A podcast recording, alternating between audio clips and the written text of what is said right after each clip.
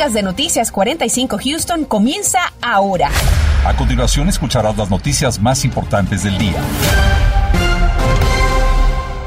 Esta mañana los restos mortales del oficial del alguacil del condado Harris, Darren Almendares, fueron escoltados de la oficina del médico forense a la casa funeraria en donde será despedido por familiares, amigos y compañeros. Como lo informamos, el oficial perdió la vida el jueves pasado cuando salía de un supermercado con su esposa. En ese momento se percató que estos tres sujetos trataban de robar el convertidor catalítico de su auto. En el incidente murió por las balas disparadas por los delincuentes. Los tres sujetos involucrados fueron detenidos. Deputies, do we have Adolfo Serrano? Un juez fija una fianza de 750 mil dólares para Adolfo Serrano, el hombre señalado de conducir bajo los efectos del alcohol y acabar con la vida del oficial Jennifer Chávez del precinto 7. Serrano no se presentó en corte y obtuvo la fianza a pesar de que la fiscalía había pedido que se le negara. El accidente mortal ocurrió esta madrugada. El acusado enfrenta cargos de homicidio involuntario. Y lamentablemente la tasa de homicidios en la ciudad de Houston continúa aumentando. Hoy el Departamento de Policía de la ciudad dio a conocer que en lo que va del año se han cometido un total de 114 homicidios, una cifra un 13% mayor que la registrada en la misma fecha del año pasado, con 101 homicidios. Cabe mencionar que en el año 2020 la cifra de homicidios hasta el mes de marzo fue de 75, lo que nos habla de este desmedido aumento. Y durante la pandemia por coronavirus, muchas personas pospusieron procedimientos como pruebas de detección de cáncer. Y ahora, dos años después, los médicos ven naturalmente un incremento de casos avanzados de diversos tipos de esta enfermedad que pudieron haberse detectado en fases tempranas. Daisy Ríos investigó. ¿Qué tal? Muy buenas tardes. Los expertos médicos están muy preocupados, pero también están queriendo crear conciencia entre la comunidad en general para que acudan a hacerse sus exámenes de detección de cáncer de manera preventiva y sobre todo a tiempo. Los casos de cáncer colorectal, que es un tumor maligno bastante frecuente, siguen incrementando. La edad, los antecedentes familiares y las enfermedades inflamatorias intestinales son factores de riesgo. El doctor Omar Madrid, especialista en colon, nos habla de los síntomas de ese cáncer. Pero cualquier persona que tenga algún síntoma, ya sea dolor abdominal, sangre en las heces, un cambio defecatorio, ah, pues deberían de examinar más temprano. No cometer el error de pensar que esa sangre es debido a hemorroides, porque pudiera ser debido a otra cosa más severa. Pero la aparición de esta enfermedad también está muy ligada al estilo de vida. Hay factores genéticos y hay factores eh, que uno puede controlar. Por ejemplo, fumar más, tomar alcohol, comer comidas ah, de carne roja. Estos factores incrementan el riesgo de cáncer colorectal. Los oncólogos cada vez con más frecuencia ven este tipo de cáncer en gente más joven. Se diagnostica en etapas avanzadas por baja sospecha clínica, desgraciadamente. Es más agresivo porque nadie se lo espera y se diagnostica más tarde. Por esa razón, ahora en Estados Unidos se busca que la gente empezando a los 45 años se hagan una colonoscopia como medida preventiva. Uno de los pacientes del Dr. Magis es Keith Rollins, este hombre quien durante la pandemia decidió hacerse una colonoscopia. Nos compartió parte de su historia para motivar a otras personas. Yo tenía 49 años cuando me diagnosticaron. Ahora la edad para hacerte este examen es 45. Por fortuna el doctor Madrid me ayudó y extirpó 10 pulgadas del colon a tiempo. Ahora quiero que la gente sepa que luchamos para crear conciencia sobre este cáncer, que si no se detecta a tiempo puede ser mortal. El señor Rollins ahora dirige también su fundación Push Up Foundation Houston, con la intención de llevar su mensaje de prevención a más gente.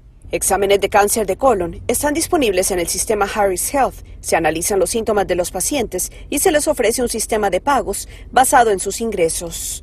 Reporto para Noticias Univisión 45, Daisy Ríos. Hemos insistido que durante la pandemia muchos niños dejaron de recibir sus dosis de vacunación para graves enfermedades. Los padres, con la finalidad de evitar contagios de COVID, simplemente dejaron de acudir a muchos centros médicos de vacunación. Por eso ahora es muy importante actualizar y cumplir con este paso de salud para nuestros pequeños. Damos la bienvenida a Porfirio Villarreal, portavoz del Departamento de Salud de la ciudad de Houston. Porfirio, gracias por acompañarnos. Bienvenido. Gracias a ustedes. Porfirio, ¿cuántos menores se calcula que dejaron de ser vacunados durante esta pandemia? Pues no sabemos la cantidad exacta, pero sí eh, hubo una demora en proporcionar esas vacunas y otras atención médico, médicas a, personas por la, por la pandemia, pero sí las vacunas para los adolescentes son muy importantes. En este caso, Porfirio, ¿cuáles son las vacunas más importantes que no deben dejarse de poner? Sí, en los adolescentes, eh, principalmente el Departamento de Salud de Houston ofrece eh, cada año eh, las vacunas de la gripe. también hay dos tipos de vacunas para prevenir la meningitis, que es una enfermedad muy severa cuando se, hay una infección en eh, los tejidos que cubren el cerebro y la médula eh, espinal. son dos tipos. Una se da, eh, por ejemplo, a los 16 años, si ya obtuvo la primera antes de ser adolescente, y también otra, hay dos entre los 16 y 18 años. También si el niño pues no está actualizado con las vacunas de la niñez, es importante que se le dé las, esas vacunas que pues necesita la difteria, varicela, rubiola, eh, hepatitis A, hepatitis B. Eh, son como 10 diferentes tipos de enfermedades, eh, enfermedades que se tienen que pues, prevenir con estas vacunas de la niñez. ¿Tiene la ciudad centros especiales para vacunar a estos menores? El Departamento de Salud tiene cuatro centros de salud donde las personas pueden ir a recibir las vacunas. Estos adolescentes pueden hacer una cita con sus padres que, los lleven a vacunarse. Eh, y se le va a actualizar, se va a poner al día eh, con todas las vacunas que necesite ese adolescente. es muy importante para poder pues, prevenir ese, especialmente la meningitis. Ahí está el llamado. Porfirio, muchísimas gracias por haber estado con nosotros. Porfirio Villarreal, eh, quien es el portavoz del Departamento de Salud de la ciudad de Houston. Gracias, Porfirio. Gracias. Continuamos con el podcast de Noticias 45 Houston. A casi un mes de la desaparición de Elsa Marina Murillo, su paradero sigue siendo un verdadero misterio. Sus familiares, al igual que las autoridades, claman por alguna pista que indique qué sucedió con esta madre hispana, Raúl. Como lo has dicho, Marcela, un verdadero misterio y es que la búsqueda continúa, pero bajo un mar de incertidumbres. José Alberto Urizarri cuestionó a las autoridades, nos acompaña con una recopilación de lo que ha sucedido hasta ahora. José Alberto, ¿qué tal? Raúl Marcela, esta lavandería fue uno de los lugares que visitó Elsa Marina Murillo el día de su desaparición y luego de eso salió de aquí y no se sabe a dónde fue. Su familia indica que esa búsqueda debería comenzar en este lugar puesto que por toda esta calle Heathcroft hay más negocios con cámaras de vigilancia que podrían dar luz a dónde se dirigió esta madre hispana. Son muchas las corazonadas que tiene la familia de Elsa Murillo sobre su desaparición, aunque las semanas siguen contando. Lo más importante es que el corazón me dice que no pare de luchar, que yo voy a llegar donde ella y que ella no está muerta. La familia planifica hacer otra campaña de información sobre este caso para que la comunidad coopere con información, pero este es el repaso cronológico de lo que se tiene hasta el momento. Elsa Marina Murillo fue vista por última vez el 11 de marzo saliendo sola de una lavandería en el 7205 de Hillcroft, al suroeste de Houston. De ahí no se sabe a dónde pudo ir. El 16 de marzo su vehículo fue remolcado por una grúa en el complejo de apartamentos Sedona Apartments, que queda a 9.7 millas o 28 minutos de distancia de esa lavandería. Pero no es hasta el 21 de marzo que la familia supo que ese vehículo estaba en un lote tras ser remolcado. Lo fueron a buscar y allí estaba su ropa doblada que había llevado a la lavandería, pero también notaron que el vehículo tenía un golpe en el lateral frontal que no estaba allí. Es por eso que sus hijos han tomado precauciones para preservar ese vehículo, pues entienden que puede ser evidencia que no ha sido tomada en cuenta aún. Mi hermana se protegió su cabello, sus manos, se puso guantes para manejarlo porque no quería sus huellas por si habían huellas de algo. El carro estaba perfectamente limpio. Nosotros sabemos que mi mamá lo mantenía limpio, pero estaba demasiado limpio. Entonces pensamos que fue limpiado. Texas EcuSearch ayuda en la búsqueda y aunque ya hicieron una revisión en el complejo de apartamentos donde fue remolcado el vehículo de Elsa Marina, piensan regresar próximamente. Pensamos volver a, repartir volantes con una información un poquito más específica sobre el carro, el hallazgo del carro, a ver si eso ayuda a las personas que estaban en ese complejo que, actualicen su información o sepan algo y nos avisen. La policía de Houston nos indicó que aún no tienen mayor pista de su paradero, pero siguen investigando. Por ahora solo tienen estos videos de la lavandería y posiblemente se comenzó a buscar otros videos de negocios cercanos, incluso de semáforos de tránsito, con tal de saber a dónde se dirigía ese día. Pero según la familia, esta recopilación de videos de parte de la policía sucedió después que mostramos estas imágenes públicamente. Por eso entienden que la investigación va muy lenta. Después de que tuvimos la entrevista contigo, fue como el 27 creo, un día antes, ¿no? Al día siguiente los detectives se comunicaron con nosotros, fueron a revisar el carro, según lo volvieron a ir a revisar. La primera vez mi hermana dice que no lo revisaron bien, pero esta vez sí lo revisaron bien. Lo revisaron y pues fueron a ver cámaras después de que 20 días de mi madre desaparecida, más 22 casi, desaparecida. José Alberto Lizarri, Noticias, Univisión 45. El 18 de abril es la fecha límite para presentar la declaración de impuestos y es muy importante que no lo dejes para última hora. Hay que declarar todos los ingresos, incluyendo aquellos pagos efectuados de forma virtual. David Herrera habló con el Servicio de Rentas Internas. ¿Qué le vendemos, ahí? Buscaba un mango, una fruta. El canasto, tres para canastos por cinco, ¿los quieres? Deme, tres por... Por cero lo aceptamos. ¿Sí? Que son cinco dólares. Hoy fui a este mercado del este de Houston y compré algunas verduras, pero como no tenía efectivo, utilicé Cell para pagarle al dueño del puesto. Ya llegó. Como don Alberto, cada vez son más quienes optan por utilizar métodos de pago como Cash App, Cell, Bimo, PayPal y otros. Esto es lo que de acuerdo al IRS se le conoce como economía compartida.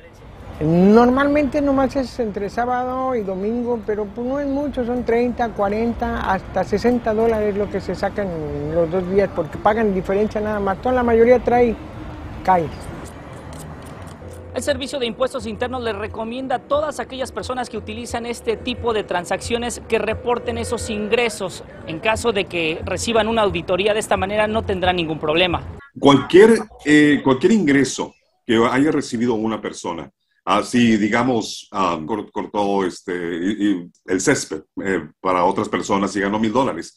Bueno, esos mil dólares se tienen que reportar como ingreso, ingreso tributario. Para este año tributario, si le pagaron a través de una plataforma de terceros y tuvo un mínimo de 200 transacciones con ingresos superiores a los 20 mil dólares, recibirá un formulario 1099K que también debe de presentar a la hora de rendir cuentas con el IRS. De acuerdo a la organización Baker Ripley, quien asiste a familias a realizar sus impuestos sin costos si tienen ingresos menores a los 50 mil dólares, quien utiliza estas plataformas es importante que archive los estados de cuenta que le brindan estas aplicaciones. Información de manera electrónica y cuando vayan a presentar su declaración de impuestos, impriman el estado de cuenta con el balance del año para que así el preparador sepa, sepa, muy bien cuáles son sus ingresos y usted también tenga orden en cuanto a que sepa de dónde vinieron todos sus ingresos, si es que hay alguna pregunta. Recuerde, la fecha límite para presentar su declaración de impuestos es el 18 de abril. Si usted requiere de asistencia y califica, puede visitar la página de internet que aparece en pantalla. David Herrera, Noticias Univisión 45. Y mucha atención padres de familia de Katie porque a partir de hoy podrán inscribir a sus hijos en el programa de Pre-K. Esto será para el programa escolar del 2022-2023. Allí tu hijo podrá aprender desarrollo del lenguaje, lectura, aptitudes matemáticas, ciencia y también estudios sociales. Habrá clases de Pre-K en varios campus. Entre estos tendrán clases en español, algunos de ellos la primaria Bear Creek, Campbell, Fielder, Memorial Parkway, entre otros. Las clasificaciones que obligatoriamente tienes que tener es que el niño tiene que haber cumplido ya cuatro años de edad a partir del primero de septiembre del año actual. Si el niño nació el 3 de septiembre o el 4 de septiembre, no va a calificar para el programa de pre-kinder. Para inscribirte puedes ingresar a la página web del Distrito Escolar de Katy, buscar pre-kindergarten en katyisd.org o también llamando al 281-237-7062. Estás escuchando el podcast de Noticias 45 Houston. Ya lo habrás notado, desde hace varias semanas, incluso meses, las cosas parecen estar retornando a la normalidad y estamos aprendiendo a vivir en un mundo en medio de la pandemia. Las autoridades federales y los expertos médicos han recomendado constantemente hacerse pruebas de coronavirus para lograr protegernos a nosotros y a los que están a nuestro alrededor.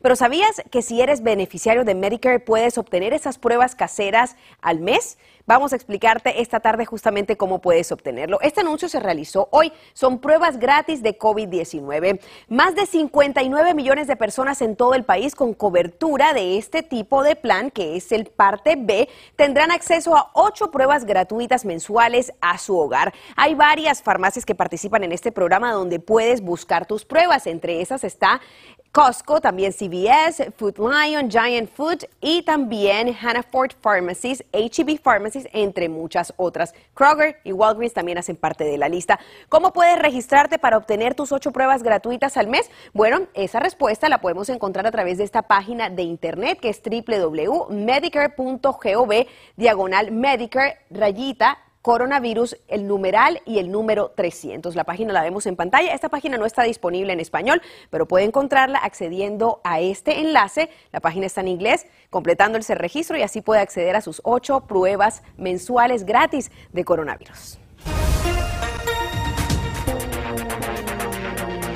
Esta noche en la edición nocturna continúa en aumento el número de oficiales que mueren a manos de delincuentes alrededor del país y por eso nuestro equipo se dio la tarea de indagar con las autoridades sobre las medidas que están tomando para proteger a los uniformados. Además tenemos buenas noticias que nos llegan del Centro Médico de Texas y es que la tasa de positividad continúa en descenso en nuestra ciudad. A las 10 analizamos la situación actual del coronavirus en nuestra región.